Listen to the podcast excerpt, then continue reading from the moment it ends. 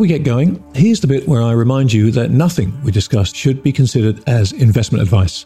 This conversation is for informational and hopefully entertainment purposes only. So, while we hope you find it both informative and entertaining, please do your own research or speak to a financial advisor before putting a dime of your money into these crazy markets.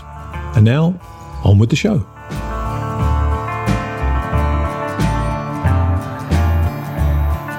Welcome, everybody, to another edition of the Grant Williams podcast.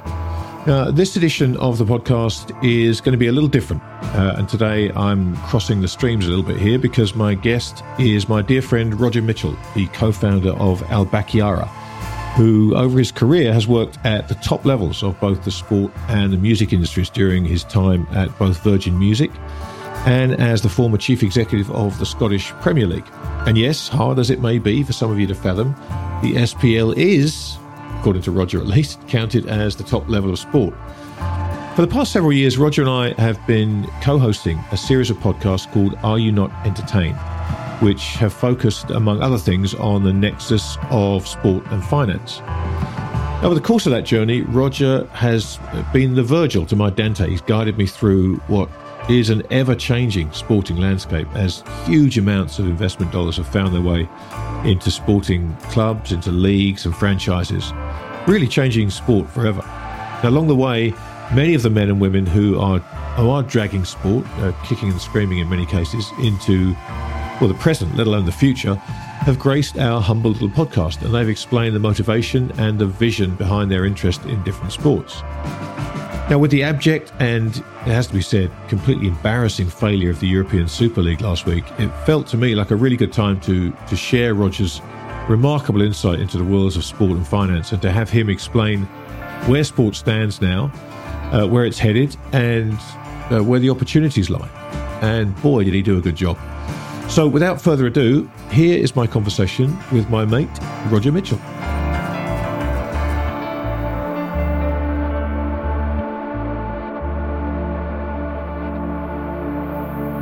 Well, Roger, hi mate. It's good to good to talk to you, even if it's in a different, slightly different environment. Yeah, yeah. Thanks, Grant. Um, thank you for inviting me into your home. It's um, it's it's uh, it's a great thing. I'm I'm really really really pleased to be here. Well, look, there's there's there's there's plenty to talk about, and you and I uh, have been talking about this stuff together for for years now, and um, you know, a, a lot of what you've been saying over these past three years of Are You Not Entertained has has come to pass, and and none more so than the kind of arms race from private equity, which which you've been talking about for a long time now. And given what happened with the Super League last week, and the conversations you and I have had between then and now, I was I was really keen to get you to come and talk about this because it's it, you know it was interesting to see the commentary on the Super League in the financial community. You know, people kind of a little bit new to the whole idea and, and really understandably, I guess, not really been paying attention. So, um, what, what I'd kind of love for you to do at first is to is to perhaps lay out a roadmap for this and, and, and begin, I guess, with your time at, at, the top administrative levels of the game back in, in Scotland in the 90s. So if you could, if you take us back there to the landscape as it was, how you saw this really first start to come up on the radar screen, and then kind of the way it played out from there back in back in the nineties. Sure, sure, Grant. Uh, I joined um, the Scottish Premier League, which was an, a breakaway league in 1998. In the summer of 1998, the Scottish Premier League was a cut and paste, really, of the English Premiership that had been formed six years earlier, and those were um, leagues that were to be professionalized, to be slightly different from the way sport, and in this case, we're talking football, soccer, um, to, to bring it more into the modern world. And they weren't completely breakaways in that there was still, and we'll come on to this, it's really the fil rouge of, of, of all of this uh, promotion and relegation to the, the leagues that they broke away from uh, they broke away in a kind of like dowry type uh, mechanism where they they paid uh, solidarity payments down the way. So they they had a, an idea of wanting to remain in the in the football family, but deal with their business and their commercialization of the sport in a different way. And in 1990, I remember very well, almost my first week in the job, there was one of these UEFA it's the governing body. UEFA uh, does called the Super Cup in Monte Carlo, and I already saw all of the big clubs kind of like huddling around together. There was an organisation at the time called Media Partners, which was a kind of like investment bank, and they they were clearly already thinking about how the world had kind of like the train had left the station, and that the polarisation of the big clubs from the rest of sport was going to continue. That that would be. I remember very clearly Grant coming back to Scotland and saying, "We are not in this club we are a small league, and if we don't do something, we're going to be at the margins of, of this sport going forward. I came back to um, my league and I said, look, we need to try and amalgamate with other leagues. That project was called the Atlantic League, and it involved us and other small leagues like Portugal, Holland, Belgium, Greece, Turkey, Scandinavia. I think that project was was the correct one. Then UEFA stopped that because they they in, in part part of their governance they don't like cross-border leagues because the, the, their whole strength comes from geographical borders. We'll probably get back into that. And then later on, I tried to get uh, the Scottish football into a British league, and amalgamate all, all the leagues in Britain, uh, because today there's uh, an Irish league, a Scottish league, uh, and obviously an English league. So I saw in 1998 the train leave the station, and it was very clear to me the path that it was going on. It was going to it was going to polarize, but but between what I call Hollywood clubs and and what I've t- like to, to, refer to now as as art house, and I make that analogy with the movie business. Um, if you look at if you look at Hollywood now, it's really dominated by Marvel franchise type output and the kind of like art house films are, are, are, if you listen to Scorsese, not, not really considered anymore. I saw sport starting that, that journey in 1998, Grant. So, so look, Roger, um, obviously that was really, it wasn't the beginning because the, the kind of money, particularly in the, in, in the UK, started coming in, in the early 90s when, when yeah. Sky came into the business. Talk, just tell us a little bit about how how football was before the Sky deal and why that Sky deal was so important and how that money changed football and how that set this whole chain of events in motion? Well, we need to go back and remember that in the 80s, English football was in a bad way. It had yeah, had a absolutely. couple of couple of dreadful incidents at stadia where people had died in fires or in crushing, and then there was Heysel. There was a whole lot of hooliganism uh, the, the, the, sport had really lost its way. English football had been banned from European competition. So the senior clubs, together with um, Rupert Murdoch, decided that they, they could do it in a different way. Rupert Murdoch's News International w- would finance this what breakaway league, but I put that in inverted commas. As we'll as we'll hear later on, there was a difference with what happened last week, and there was a really a, a, a virtuous circle that was created we, we will invest in the game.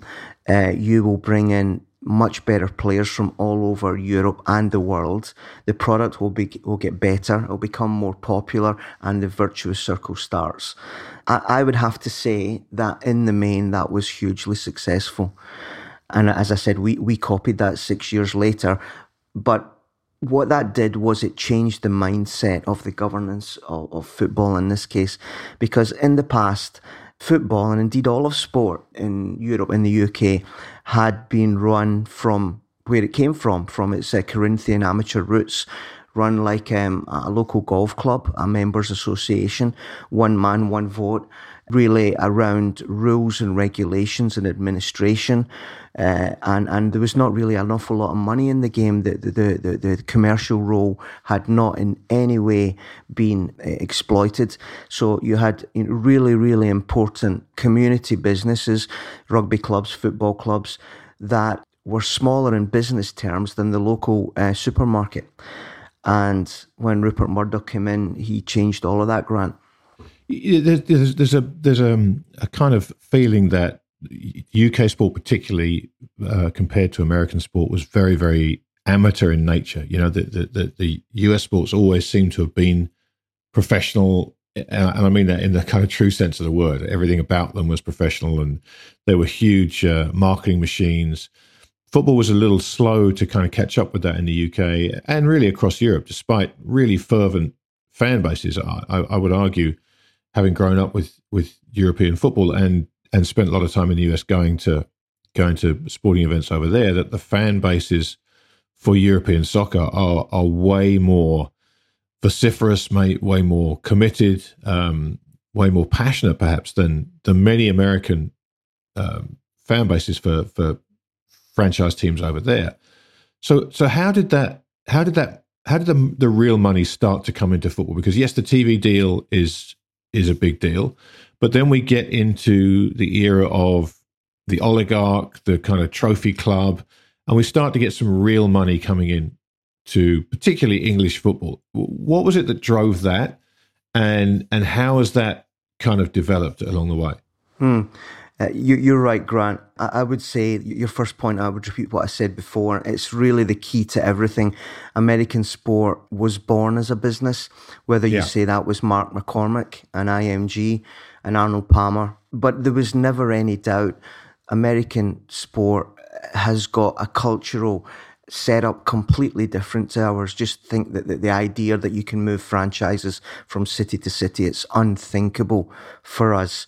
Yeah, um, right. It's just unthinkable. You know, I, I, instead, you know, people should really understand this that Britain is built on a class system. And, and, you know, sport reflected that. If you had, you know, certain sports that were middle class, like rugby, like cricket, tennis, soccer, football was uh, the working man's game. And it grew up in, in, the north of Great Britain and Scotland, in the north of England, uh, around industrial towns of mining and steel, and were very much what I would call the escape of the working man, and hence culturally very, very attached to that local community and they still do have that way of thinking. Think about rugby. It didn't become professional until the last generation, 1995. Yeah, yeah. You know, the, the, the cultural gap between America and European sport is always, always underestimated. So, the second part of your question up until the 90s, sport was able to be financed by that local business person. They had been normally a person made good they had then invested in, in, in this case, their, their local football club, and they had looked after it. It was never, ever a profitable business, Grant. It was almost a giving back type uh, attitude of, you know, the, the, the, the, local steel magnate who obviously, uh, you know, wanted to get the football club because that was the centre of attention, the centre of fame. Yeah. Uh, it, it, made you a little bit even more the feudal king of, of, of that community and you know that that continued. Then, then at the same time as Murdoch became very, very important uh, in the English-speaking world, in the European world, there was another magnate called Silvio Berlusconi, who went on to become Prime Minister of Italy, but started as a media mogul, who just you know genius in terms of his entrepreneurial skill. He he saw the importance of, of football uh, uh, as part of uh, television content, uh, and, and, he started building up a, a, television network, and the money started to get bigger. But in, in, in the 90s, it still was very much controlled by somebody, yeah, a bigger entrepreneur than, than before, but still somebody that you could call a patriarch. I'm thinking of Berlusconi, I'm thinking of Pirelli at, at Inter Milan. Yeah uh, Juventus with, uh, as you say, with uh, Agnelli's and etc. etc. Then, uh, as you say, uh, something new happened. You got new money coming in. You got um, first of all oligarch money from a post uh, Glasnost um, Soviet Union the most obvious example is Abramovich at Chelsea that turned a relatively soft and underperforming club at Chelsea into probably the most competitive club in Europe. And then the, the next phase of that was uh, the sovereign wealth people coming in, um, initially Abu Dhabi, Saudi Arabia, Qatar. So it's just become a bigger table stakes, if you will, Grant. It's no longer financeable by the, the local self made business person. They just can't compete with uh, oligarchs and, and, and sovereign sovereign wealth. So the last phase of this, which I would say is maybe the last eight eight years uh, has been um, the arrival of the Americans, both uh, in the in the in the shape of American sports owners like Kroenke, like um, the Glazers, like Singer uh, um, at AC Milan, and um, the arrival of uh, American culture, private equity, and venture capital. That's where we are today, Grant, and it's a it's an exciting chaos. Yeah, it's it's it, it yeah, it's funny. I, I, remember a story a friend of mine uh, told me he'd had lunch with Sam Zell at some point, and Sam Zell had, had bought the Chicago Tribune at the time, and he, he, he basically asked him, you know, I didn't realize you were a baseball fan, and, and Sam Zell said, "Well, I'm not. I hate baseball." He said, "But you're the owner of the Cubs now." And he's like, he had no idea. You know, he bought this. He bought the Cubs franchise along with the Chicago Tribune. Didn't even know. Yeah, it was it was an it was an afterthought. Change days. But look, uh, you know, this this the, the thing that I, I, I always struggle with with uh, particularly with with football, which which I I feel like I know better. Um, Soccer. And I guess it comes back to yeah, yeah no, I'm, I'm going to stick to my guns here, Roger. I, I, guess it comes back to this idea where you talked about the US sport being born as a business. You, I understand the attraction of of franchises in the US. I understand the value of the Yankees. I understand the value of you know, not I understand the value of the Mets, even though it's considerably lower. But um, I always wondered about football clubs. Uh, they they seemed like vanity projects to me. They seemed like basket cases, and and because of I guess because of this promotion relegation um, uh, environment, which we'll we'll definitely come on to a little bit later, um, I, I, I struggle to understand the value proposition for all but the top clubs, the Manchester United, the Real Madrid of the world. So why is it that that that capital seems to to love sport as an asset class, particularly in the last, as you say, the last sort of eight to ten years? That's a great question. Uh, if you allow me, I'll I'll I'll, I'll answer it uh, fully if I can. The first, the, the first thing I would say is that sport is polarizing and unbundling, and unbundling is the word I think is is key to all of this. I was involved in the music business in the early '90s, and in our generation, Grant, we bought albums, we bought LPs. Uh, an LP is the is the definitive bundled product uh, with a couple of hits and and maybe eight tracks of filler and Spotify unbundled that, Napster unbundled that. And, you know, I guess now you see what happens after it and, and whether Spotify is your, your example of choice. When you get um, business models that are changing and, and unbundling, uh, opportunities happen.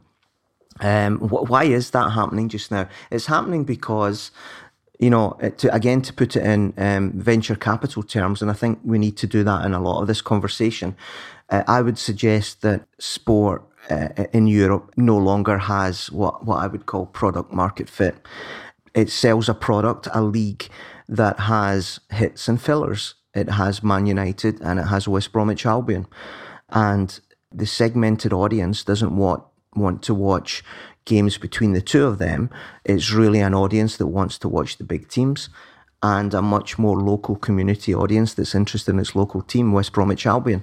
So you have got the strains of the market uh, ripping apart a sports bundle the way it has in, in, in, the music business. And as I alluded to earlier, the way Hollywood and the movie business is going to now, it's all dominated by big franchise movies based around Marvel and DC Comics the same time, you've got tech that uh, is um, allowing a completely um, different delivery mechanism, uh, direct to consumer, OTT, whatever you want to call it. And that leads you to the idea that you can create what they call an owned and operated media hub. And of course, once you start talking about that, you're talking about uh, being a media company, being a content company finance likes the fact that the, the model is changing, that uh, in the past sport, Grant, you know this, sport has been very risk averse. It's basically said to everybody, put down a big check up front I don't want to take any risk. Uh, give me a minimum guarantee on license deals, on merchandising, on whatever. Uh, give me a big check and get lost until the next time. That that's how sports really operated. But he, here's here's a couple of kickers that that that, that make, as I say, this an absolutely bouncing off the walls moment for the sports industry. Sport is getting old, Grant. You know, if you look at the stats on all the sports, even the American sports, and the average age they're between 50 and 60. you know. And you're talking uh, fans here. You're talking the average fan, fans. Right? Fa- yeah, the average fan. And now you can split it into uh, somebody that watches at home or somebody that watches at the stadium. But you know, if, if people say baseball is near sixty years old as an average fan, that's probably true at home and at the stadium. And that that means that you know it needs to change and it needs to get into strategic marketing. It needs to get into segmented audiences. It needs to find a new funnel for, for a younger fan that wants different things. Again, it's not just, you know, the hits and the filler in terms of the product. There, there are younger fans that have got a completely different requirement set for, for their content than the, the way we did. You know, it's not just long form or short form. It's completely different. And the last thing I would say is that um, let's be very honest, um, in Europe, sport is is insolvent or at very best illiquid. You know, uh, I, I probably I think it probably is more insolvent than a liquid. It's asset rich, cash, cash poor, and and the reason for that, where we have not had the discipline and the, the low volatility of American sport is that we cannot control all of our money going out to the playing talent. You know, Sir, Sir, Sir Alan Sugar, he of Tottenham Hotspur and Amstrad and, and, and ultimately of, um, um, what do you call that? The Apprentice. The Apprentice, yeah. Yeah, he um, he he used the term prune juice effect, and I'm sorry if people are listening to this early in the morning, but you know that's very very graphically correct. Whatever you take in the top comes out the bottom. And, you know, that's how sports relationship in Europe is with playing talent. Uh, we've seen enormous growth in top line uh, in the last 30 years, really, truly enormous. It's all just gone to players and agents. Uh, and, and, and all of these reasons a little bit are why finance likes it and why sports needs finance. You know, it, it, it's a meeting of a marriage of inconvenience. Sport in Europe can't understand how finance thinks. Uh, finance sees an industry going topsy turvy with enormous opportunity and wants a part of it. Yeah, and, and, and this is you know this is I, I guess where you and I came in several years ago, and you and you've been explaining this to me, and I haven't wanted to listen to it because I, I, I guess as you always criticize me for being an older romantic, and you're absolutely right. Um, you know, it, look, it, it, it's and it's it's become clear clearer by the month almost that that the, the the changes that need to happen to sport in Europe to for it to be able to be sustainable, frankly, are of the kind that we saw proposed this this past year, uh, this past week. So, but before we before we get into that, um, let, let, us talk about that change you you touched on there in terms of the way that fans want to want to consume their content. Because my contention all through this dialogue that you and I have had going for so long now has been that the two are incompatible. That was certainly my starting position. Is that you have a, a, younger generation who are vital for the sustainability of the sport, who want to consume it in ways that are not compatible with the traditions and the structures of the game as it exists. And if you change those structures to suit what is, by its very nature, in the modern day, a very transitory audience, are you risking ruining the game forever because you put it to a place where it's once once this group of people move on because something else shiny's come along that they're interested in is, is even shorter form content you've lost the appeal of the game. Now I, I you you've you've caused me to shift that stance considerably but but but just talk me through that because it, it does seem to be a potential sticking point. I, I think that is, uh, if uh, pun intended, the whole ball game whether sport should adapt quite radically to attract a, younger audience that is very clear on what it wants. Your your contention is that that would be a mistake because they are transient, and by the time you've moved your that was co- that was that was my contention. yeah, and listen, I don't think that argument is one, and anybody that says it needs to be one thing or the other is is not nuanced enough. I mean, uh, listen, it, it's clear the direction of travel here there's two or three elements. Younger people are fundamentally different, Grant. You know, I think anybody that grew up with Steve Jobs' device, the, the smartphone in their hand, lives through that and lives through a smaller screen and what that smaller screen gives you.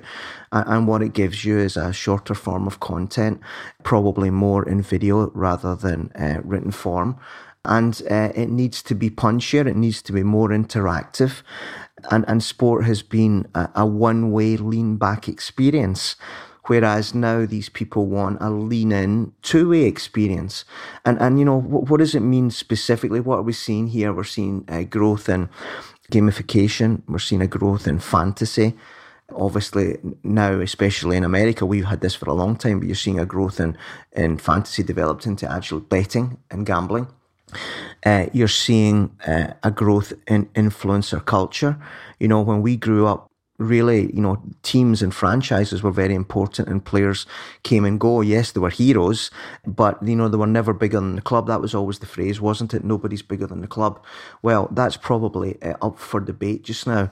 You know, again, you can, you can see the examples all around it. We did say this would happen, didn't we? You know, when, when the, the, the YouTube, YouTuber boxing started, we said that this would happen. And now last week you had Jake Paul on a, an interesting new network called Triller getting 1.3 million uh, pay per views for a fight against a mixed martial arts guy who looked significantly overweight and disinterested. Still worked, worked huge before, uh, worked well for the minute that it lasted. Snoop Dogg did his thing. Uh, the memes were created on the back of that. And afterwards, you know, there was all the post match trash talking. Similar organizations like uh, Overtime start with this kind of like um, not even rights based content. It's more user generated content that the, the, kids like. They like to share. Uh, TikTok has shown us that.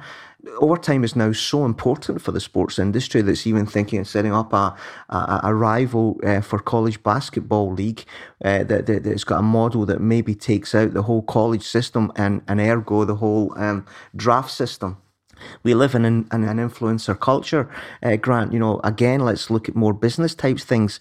There's a fashion uh, influencer in Italy and, and, now global called Chiara Ferragni. Really, I, I just a, a, little girl that five years ago started a, a blog about fashion. She's now, I would say, the biggest influence in the whole of the, the fashion industry. Uh, she joins the board of Tod's. Tod's is one of the big uh, fashion companies based here in Italy, and uh, it's listed and it went uh, from 900 million market cap to 1.2 billion uh, on that announcement. You know, 250 million delta added value thanks to, to Chiara. Uh, remember, a young girl. This yeah. isn't. You know, uh, the, the signs there are all around. You know, and, and let's let's get into the next thing of that now, uh, which is that wonderful word that we need to embrace. It's the it's the metaverse you know, most people listen to this, I would suggest don't know what the metaverse is. You know, I, I, I actually wanted to be precise when, when describing it, you know, so I'm taking this off uh, one of the, one of the descriptors. The metaverse is a convergence of our physical and digital lives that has been brought on by advancements in internet connectivity, AR, VR, and blockchain.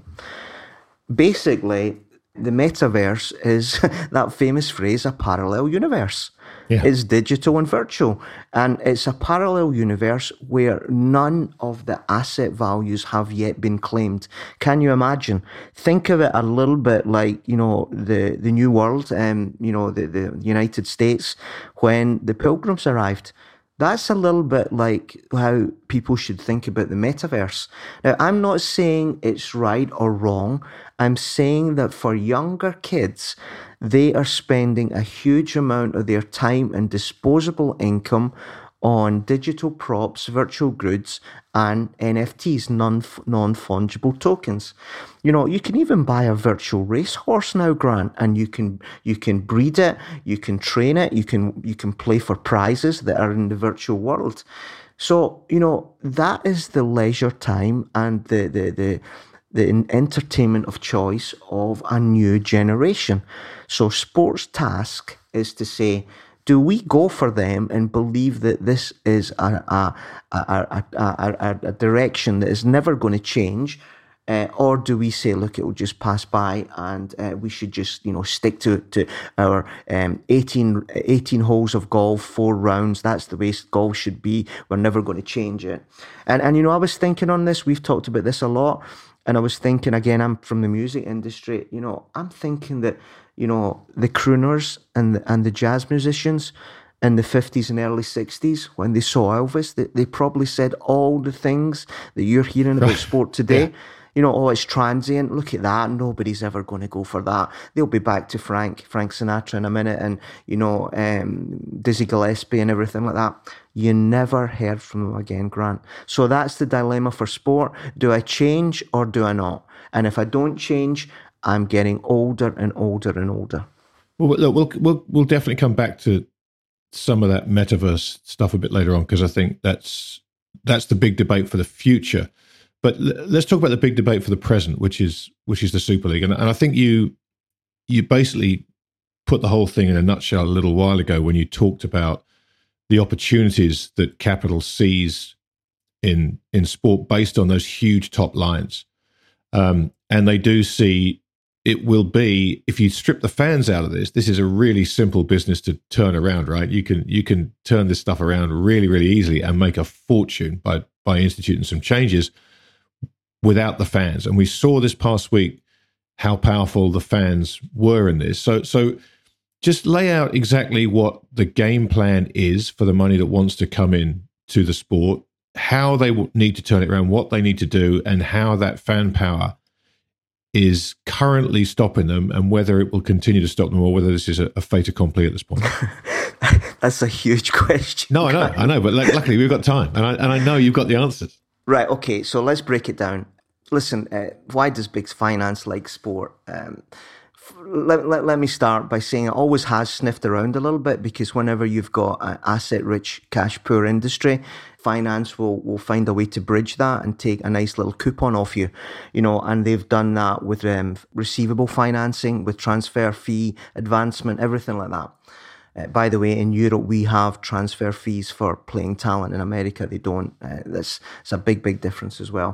But but like, like, what I would say is that it just fits the PE playbook so beautifully, Grant. You know, if you think of a PE playbook, what do you do? You put a, a fair bit of leverage on.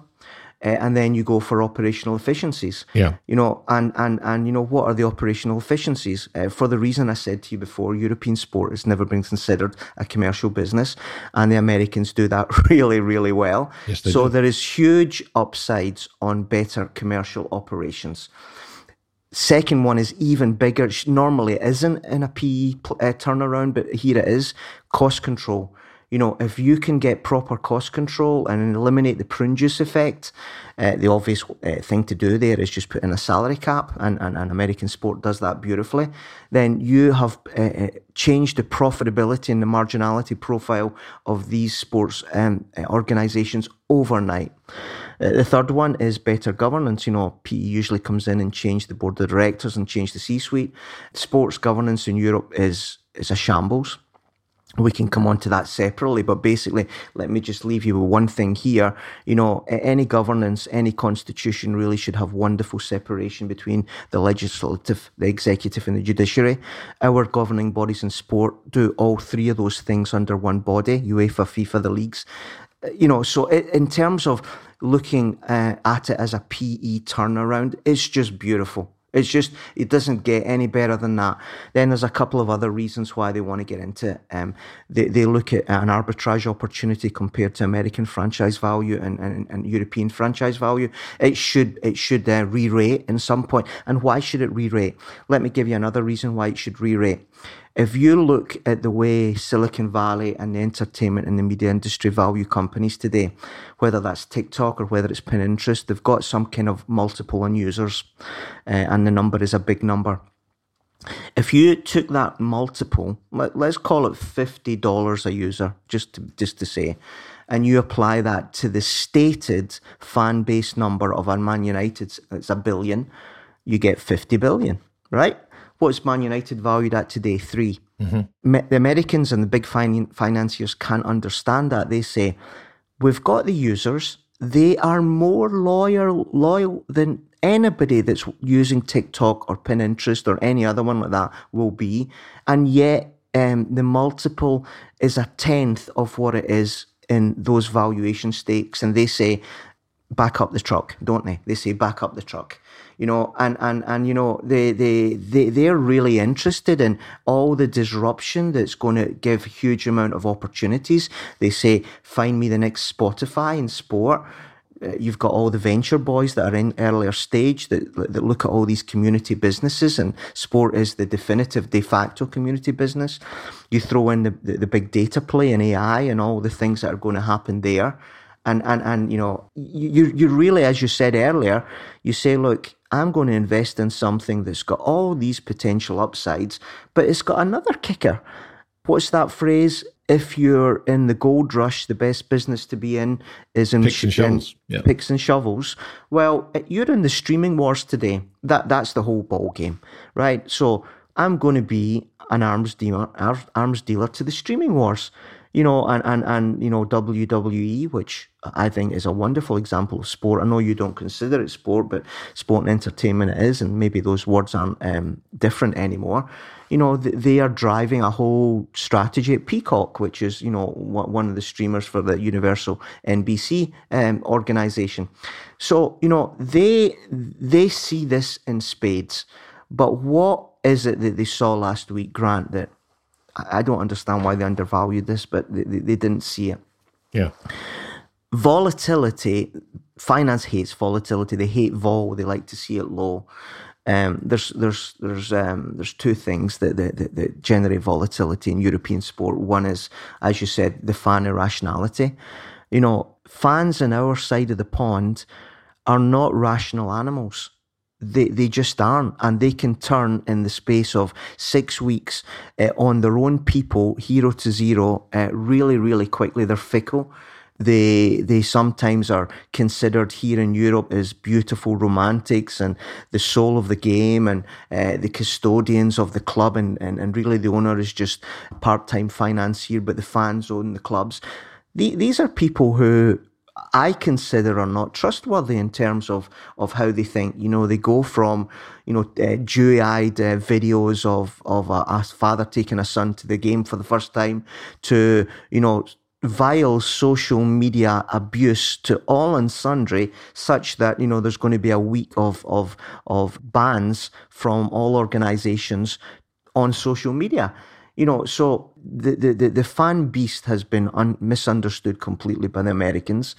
And, and you know, the thing that, that, that, that makes that even worse is that fans exacerbate the, the, main main issue here which is promotion and relegation. Once you've got promotion and relegation which means your business models can change one with uh, seven uh, digits to six digits overnight that's volatility that's through the roof.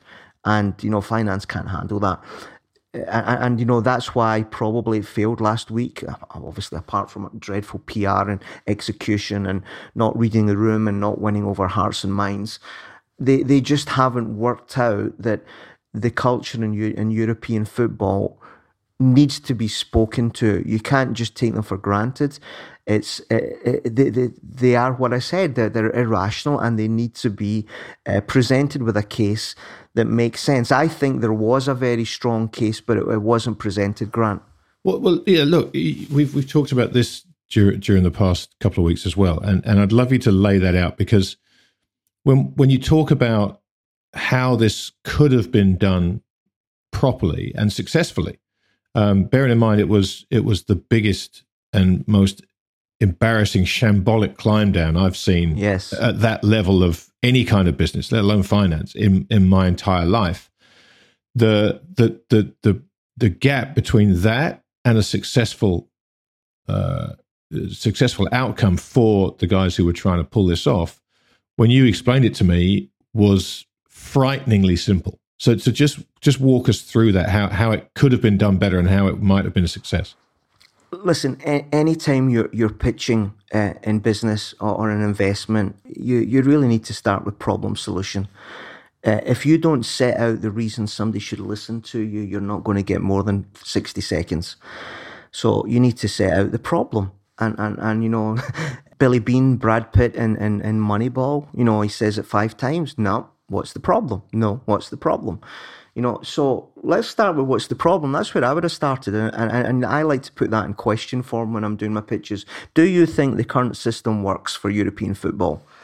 And, the answer is patently no. It's already financially doped, where it's massively skewed to big clubs with unlimited wealth from the people we mentioned before, the oligarchs, the the, the sovereign wealth people, everything like that. It's, it's already massively skewed such that they win everything and they bankrupt everybody else trying to compete. It doesn't work in the way that the romantic fan was was complaining about last week. That's the first thing. The status quo is rubbish. You know, that's that's the first thing you need to start with. The second one is again in question form: Are you comfortable that um, our sport, that really is represented by middle middle aged white guys, getting older and older and older, is dealing fast enough with the younger generations? Do we have the right plan? Thirdly, do we like the prune juice effect? Do you do we think we could do it better?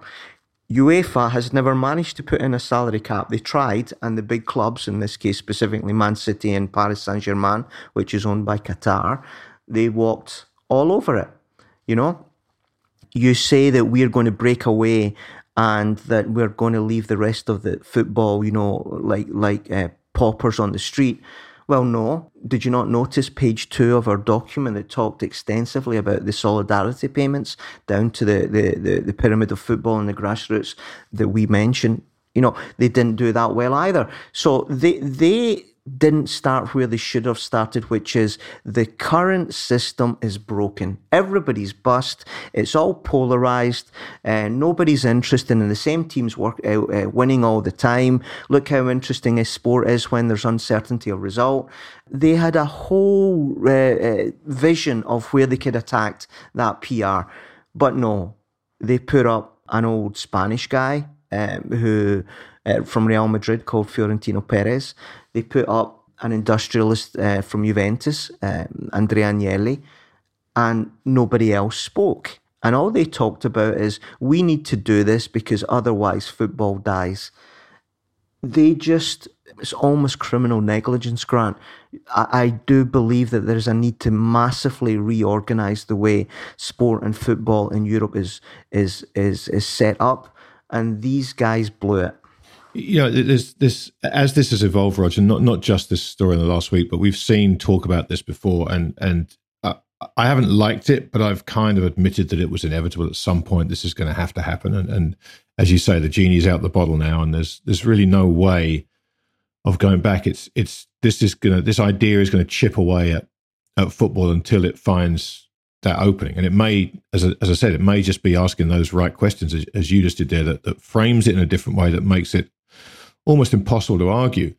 But that that suggests that there there is tremendous investment opportunity in sport at this point, um, even if it's just things like you know the listed football clubs, your Manchester United's of the world, which uh, to your earlier point must be trading at fractions of what they're worth should should this plan even gain any kind of traction.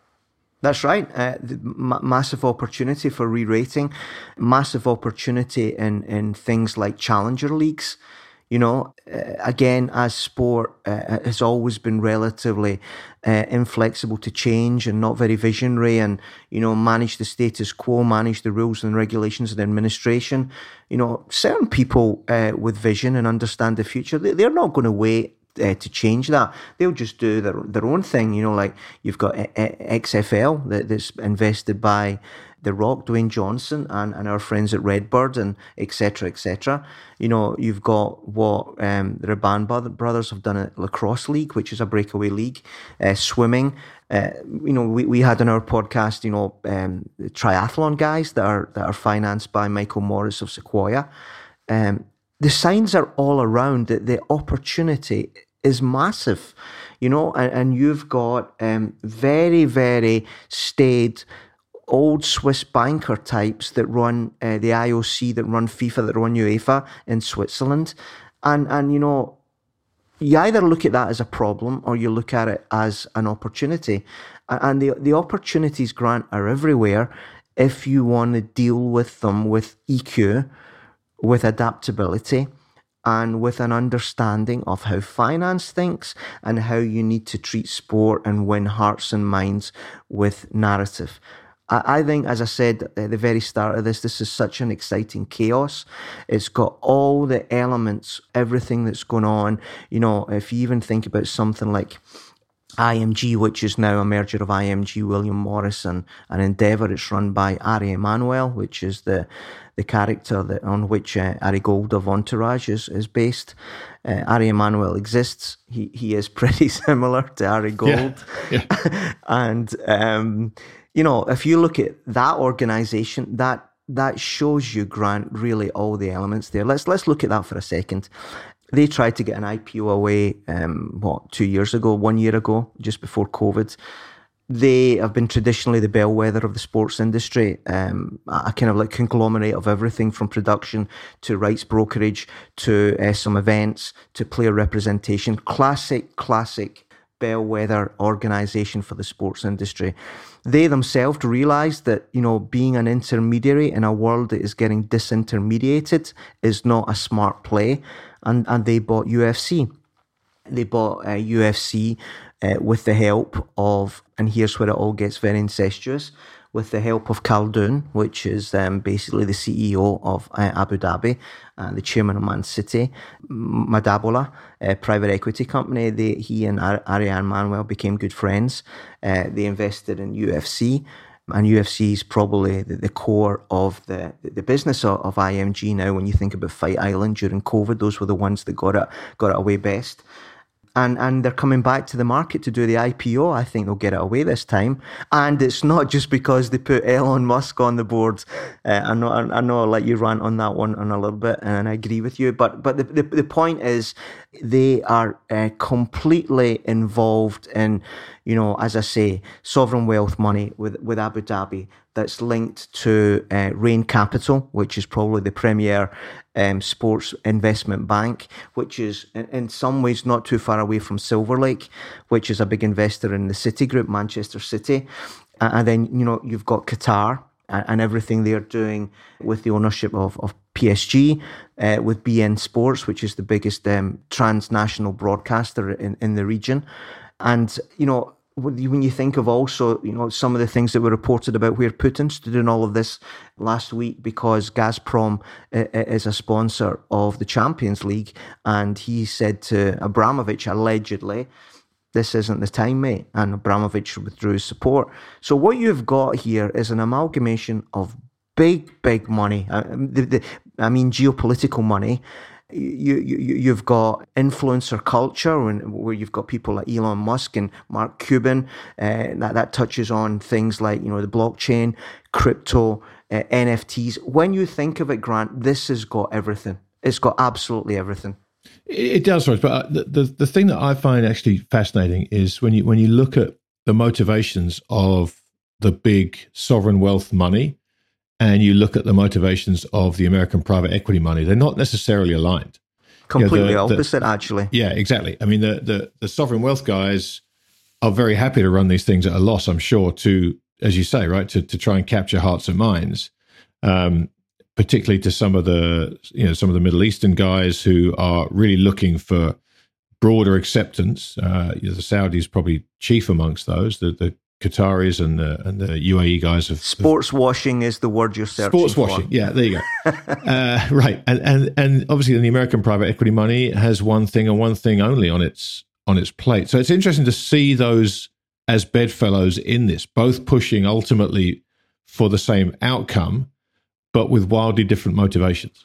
That's why it's so so fascinating. You you hit the nail on the head there. How how can you how can you um, reconcile somebody like we've talked about um, geopolitical people? And it's not just sports washing. I think that's relatively lazy. You know they're diversifying their economy.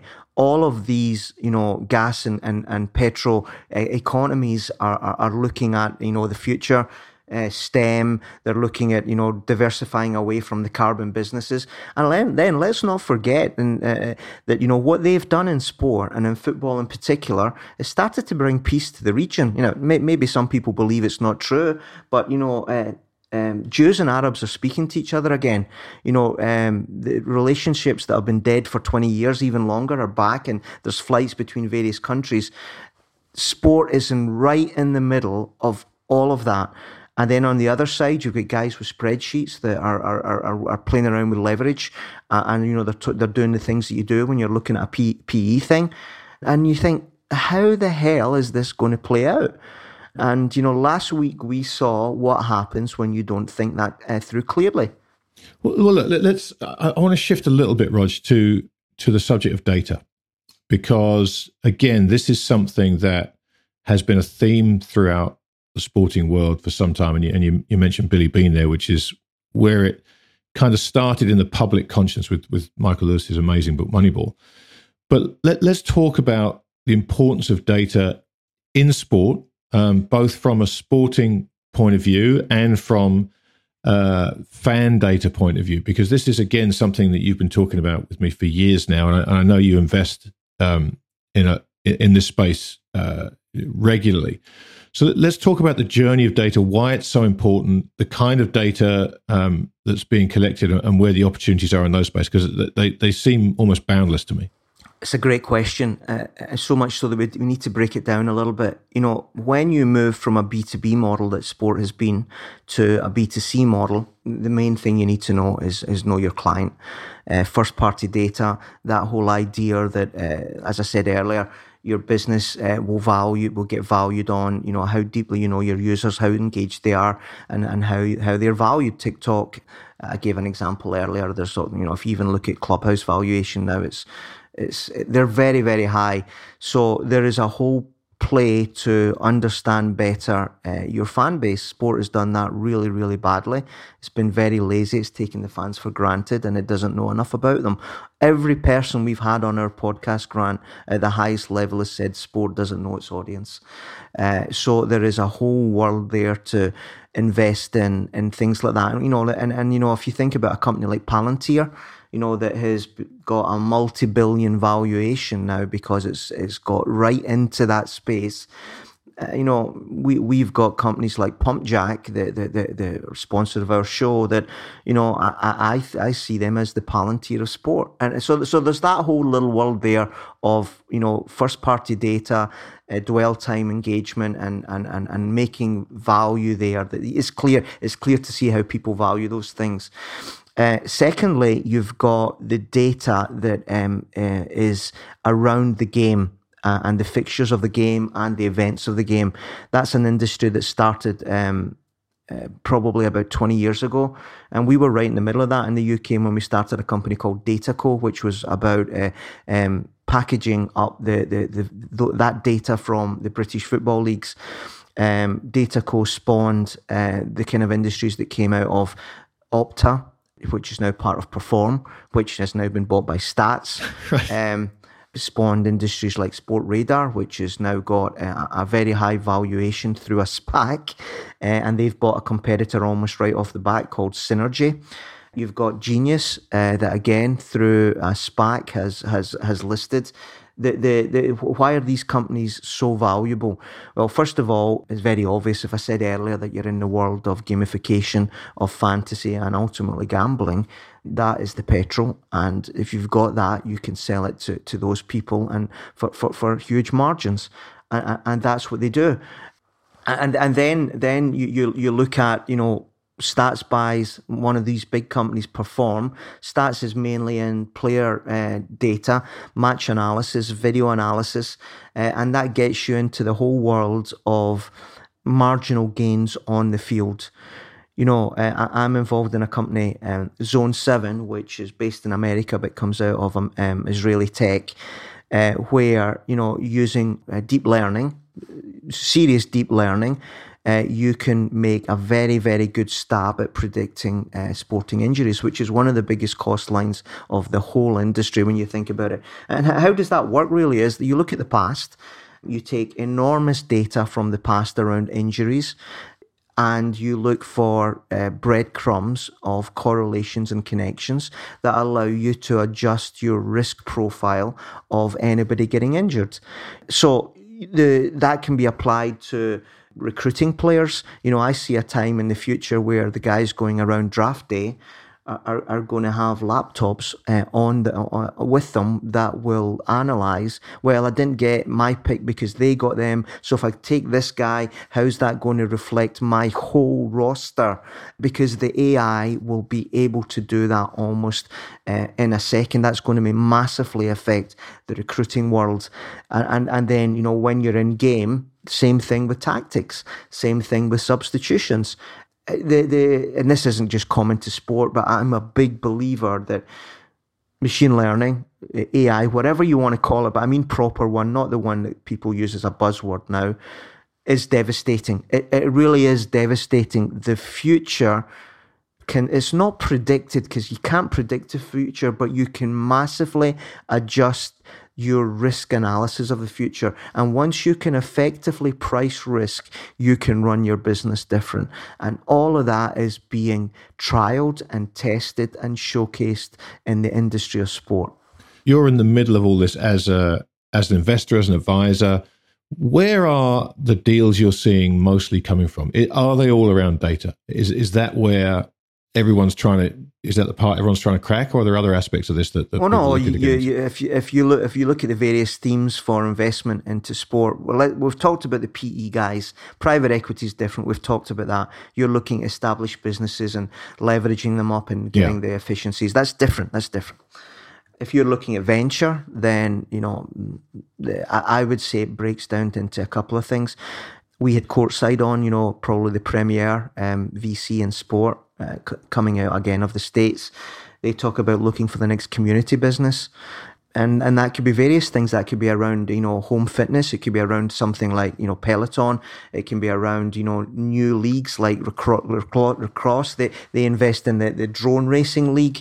So there's the whole community play. That like I said, th- those are really businesses around value per user. Uh, and if you know your client well enough, you can aspire to the valuation I said before.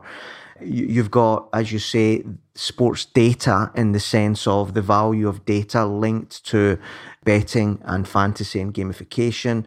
Uh, there's AI. Then there's a whole world of, of fan engagement, which once you get into fan engagement, that takes you into content plays. There's some companies that are you know um, subscription models, long form like the Athletic, and that people believe in long form and they can make a business around uh, subscriptions. That in the same way that a DAZN does it for for video, there are people that that do more fan engagement around user generated content, super influencers. Um, another company I'm invested in, Entourage, does that. That we believe that dwell time goes through the roof when you have fans talking to fans. Fans like to hear other fans talk their language. You know, that has been uh, exacerbated to the nth degree by somebody like Barstool that you know I've always loved, yeah. even though even though their their their style is perhaps a little bit difficult to swallow for certain people, but it works in spades in terms of engagement. And guess what? They're bought by a betting company, Penn, and you can see all the synergies. You know, get the eyeballs, get the community uh, engagement, dwell time, know them really really well, monetize them through NFTs, through gaming, through uh, gambling, fantasy. There's so many opportunities. The real challenge like in anything in VC, is to find a process of filtering that allows you to to to get to a position that you want to invest in relatively quickly. Find ways to say no quickly and know exactly what you're looking for. So, so Rog, what has the pandemic done to sport? Because you would think going into it, when we looked at the pandemic, we looked at leagues right across the world shutting down. The initial take on it was this is a disaster for sport right? And and look, it has been for for many of the smaller clubs, it has been a disaster sport. But it seems as though the flip side of that is it's actually become a huge opportunity for whether it be private equity or just investment in in general. The pandemic seems to have opened Pandora's box. Well, let's just consider COVID like Franz Ferdinand. All the, ba- the, the band or the Archduke? the Archduke. Okay, just check. Uh, all the elements were in place in, in 1913 and 1914. They were all in place. You know, all of us, certainly this side of pond, have done, you know, theses on, you know, the causes of the First World War. Uh, so we know they were all in place, but the spark was Franz Ferdinand. all the elements that we've talked about in the last hour for sport were in place. It's bust. It needs to adjust for a younger audience. Uh, it needs to polarize in, uh, into Hollywood and, and art house, etc., etc. All the things we've said were in place. COVID was just the accelerator, and you know now now everybody's having to react to that in different ways. The, the other thing it did, obviously, it put a massive hole in balance sheets, which means that money is needed, capital is needed, and as you as we've said, Capital wants to invest. Sport needs capital. Fans, this side of the world, say, ah, but what about us? We actually own the sport. And, you know, bah, don't think so. Or do you? So, you know, that's why I, I, I just think it's a wonderful time to be in this industry if you can approach it with an open mind where you try and keep sanity and wisdom where everybody else is bouncing off the walls you can make an awful lot of money grant yeah, but, you, but yeah, I think you, you touched on the, the biggest impediment to that there, and it, and it is the irrationality of the fans. Uh, but but look, we, we saw the Super League get shot down within 24 hours, largely, well, let's face it, wholly because of the fan reaction to it. Um, fan and fan, media reaction, media reaction. Don't underestimate. Yeah, no, that, yeah, that's well. true. That's true. Um, what do they call them? Fans with typewriters? Never a truer word. Right. No, it, it, it is true. But uh, uh, uh, let me put you on the spot. Let, us have your prediction for how long it is until we have a Super League proposal that ultimately goes in. Because I, I, have to say, you've you've you've swayed me over the last couple of years that this is inevitable. Uh, I, I don't see any way to stop it now. But but how long does it take, and and what does it look like ultimately that that does get through? Well, remember, don't confuse a direction of travel with a project that was handled badly that's not going to change the direction of travel. Yeah. The direction of travel is everything we've talked about. There is a product market fit for Hollywood clubs playing against each other. You know, uh, a young kid, you know, uh, zapping past, you know, the schedule of a football uh, soccer soccer uh, weekend ain't going to stop for Crystal Palace versus Fulham. Don't say it. Oh, I knew you were going to say it. You've done. You've been so good at not bringing Fulham up, Roger. And you had to do it, didn't you? Well, we're at the end of it nearly. So, so, so, yeah, I, I wasn't going to let you always scot free. So, small team like Fulham, relatively insignificant, probably going to be one of the bit players in the future. And you, you know, I get to edit this, right? just do me a favour. Just do me a favour. Just say the word Celtic for me, would you? So I've got a clean version of Celtic. Celtic. There we go. Lovely.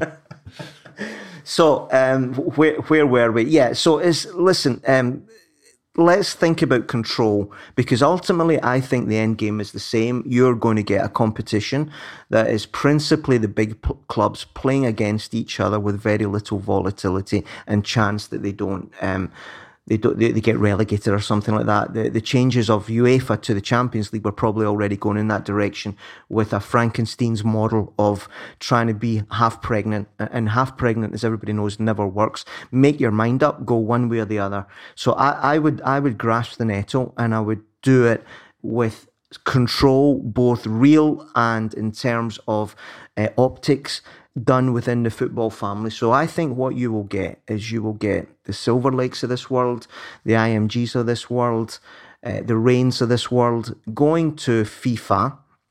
Because we never really mentioned this, but there's a huge political battle between FIFA and UEFA. Yeah. Um, going to FIFA um, they nearly got this away a couple of years ago, uh, going to FIFA with a pitch. Look, you know, you don't like the Europeans at UEFA. We'll do this directly with you. With you, we've got the brand that we're still part of the football family and football governance. Get some money from the, the sovereign guys, get some money from Silver Lake and, and whatever, and SoftBank even, and, and we'll put together this project. Uh, it will be part of the official football calendar and we will sell it to the fans uh, the way that we've sold the changes to the Champions League for the last 30 years to the fans, and they won't notice because they haven't noticed over the last 30 years. Yeah. avoid the words breakaway, avoid the words American capitalism, avoid the words fans don't matter and we will sell this because they will always buy it. Fans, the great thing about fans is they leave the stadium angry, and one week later, they're there trotting up to the game another time with their scarves in their hands, buying their, their hot dogs and beer. They don't have long memories. Yeah, well, some of us do, but uh, those memories are clouded with fear and disappointment, Rog. But that's that's that's the the, the you're in yoke, that demographic I told about. Carry Yeah, yeah. I know. I, I adjust. Well, look, mate. Uh, uh, look, I'm I'm fortunate. I get to talk about this stuff with you every week. But um, but to to a lot of the people listening to this, uh, this will all be brand new stuff. So so before we close, just let people know how they can find out about more about what you do because this is this is a fascinating space and you're right in the middle of it and there'll be plenty of people that that listen to this and, and are interested in finding out how to get more involved in it and look for some more of the opportunities. Sure. Well, you know, I, I run what I would call a little small sports accelerator called Albachiara, where we invest in sport tech. We advise rights holders. We're active in the space. You can find me there, albachiara.net. You, you're going to have to spell that because there, there, are, there aren't that many Scottish Italians out there. Yeah, there's more than you uh, you would think, but yeah, take the point. A L B A C H I A R A dot net so that's that's my company where you can see what we've invested in and why and and everything we do around helping people. You know we do a lot of work on content marketing brand strategy comms all that kind of stuff. Eh, you can you can find me personally at rpm como as in the lake como as in the lake. As in the lake. that's my that's my twitter handle the the show that you're referring to is called Are You Not Entertained?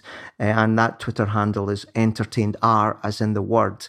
But one of the things I would say, practically, if you are interested, uh, the community of Are You Not Entertained, uh, the audience of it is pretty much the C-suite of the sports industry. Uh, I would say both in the UK and America, um, principally in the UK and Europe, obviously. That audience is very engaged. We talked a lot about engagement. It's, it's a community business.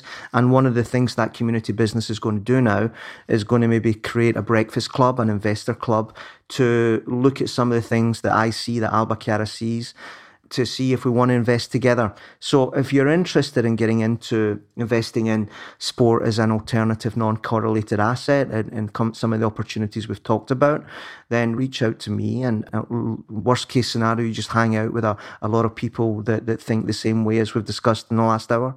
Fantastic. Rog, uh, you and I will speak again shortly, but uh, hopefully, now, yep. Yeah, always now, a pleasure thanks thanks for doing this. I've I've, I've thoroughly enjoyed it, and, I, and I'm sure there's a lot of people listening that would have done too. Well, my pleasure, Grant. And as I say, thank you for letting me into your house. Uh, hopefully, I've treated it with respect. Well, you, you, listen, you gave Fulham a bit of a shoeing, but that's that's fair enough. I can let that slide. All right, mate. Take care. Take care, matey. Bye. As I said at the outset, Roger's knowledge of the world of sport is both broad and deep. His understanding of the status quo, but but more importantly, his recognition of where sport needs to go has been wholly instrumental in shaping not only my own understanding, uh, but that of the Are You Not Entertained audience. Now, at, the, uh, at the risk of a semi shameless plug, you can find the Are You Not Entertained podcast in all good podcast apps. Just seek us out there. And if you want to get in touch with Roger and find out more about what he does and how he invests in this ever changing and uh, endlessly fascinating world of sport tech, drop him a line at roger at albachiara.net. That's spelled A L B A C H I A R A. Uh, and also follow him on Twitter. He's uh, he's great on Twitter. A lot of insightful commentary there um, and plenty of humour. You'll find him at RPM Como, as in the lake. That's it from me. I'll see you again next time.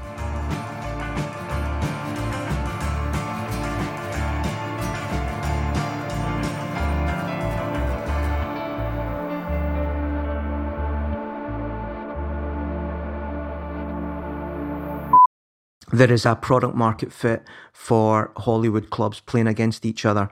You know, uh, a young kid, you know, uh, zapping past, um, you know, the schedule of a football uh, soccer soccer uh, weekend ain't going to stop for Crystal Palace versus Celtic. there we go, lovely. Nothing we discussed should be considered as investment advice. This conversation is for informational and hopefully entertainment purposes only. So, while we hope you find it both informative and entertaining, please do your own research or speak to a financial advisor before putting a dime of your money into these crazy markets.